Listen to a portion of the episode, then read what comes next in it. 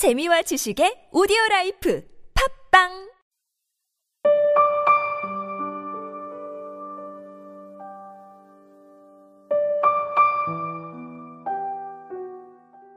모두 보조를 맞추지 않으면 안 돼요.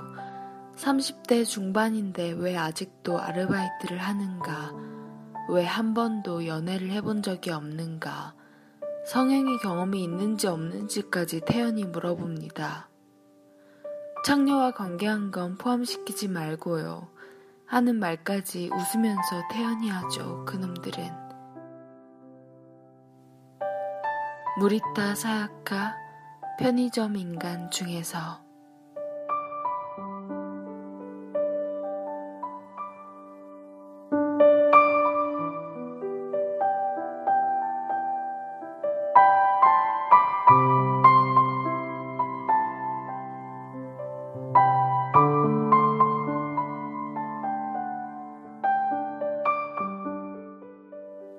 골목마다 자그마한 슈퍼마켓이 자리하고 있던 때가 있었습니다.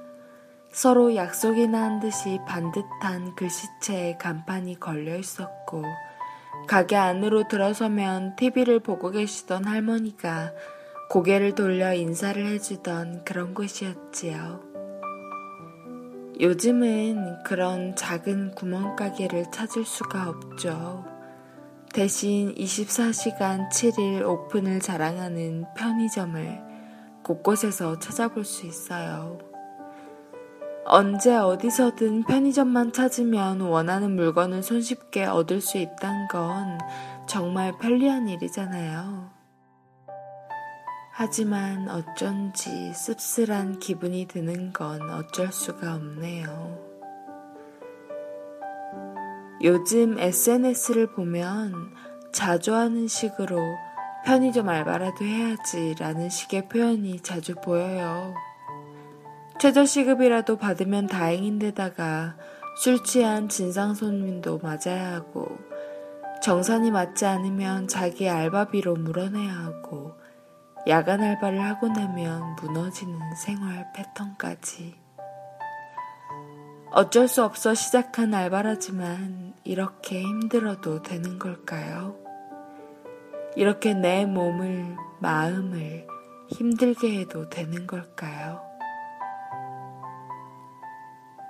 오늘 소개해드린 편의점 인간을 쓴 작가 무리타 사야카는 편의점에서 18년째 알바를 하고 있다고 합니다.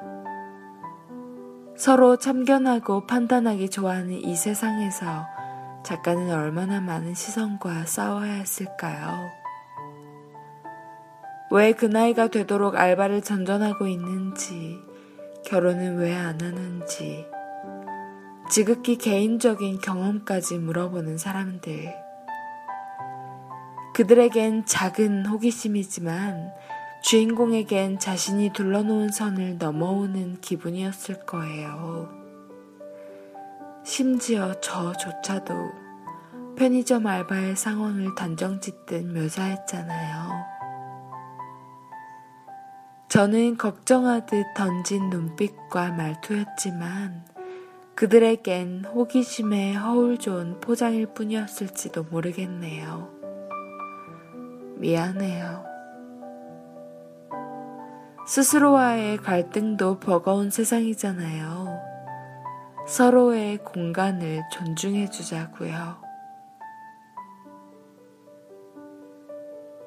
지금까지 기획과 제작의 타치, 주책녀, 저는 감성을 전하는 여자 감전이었습니다.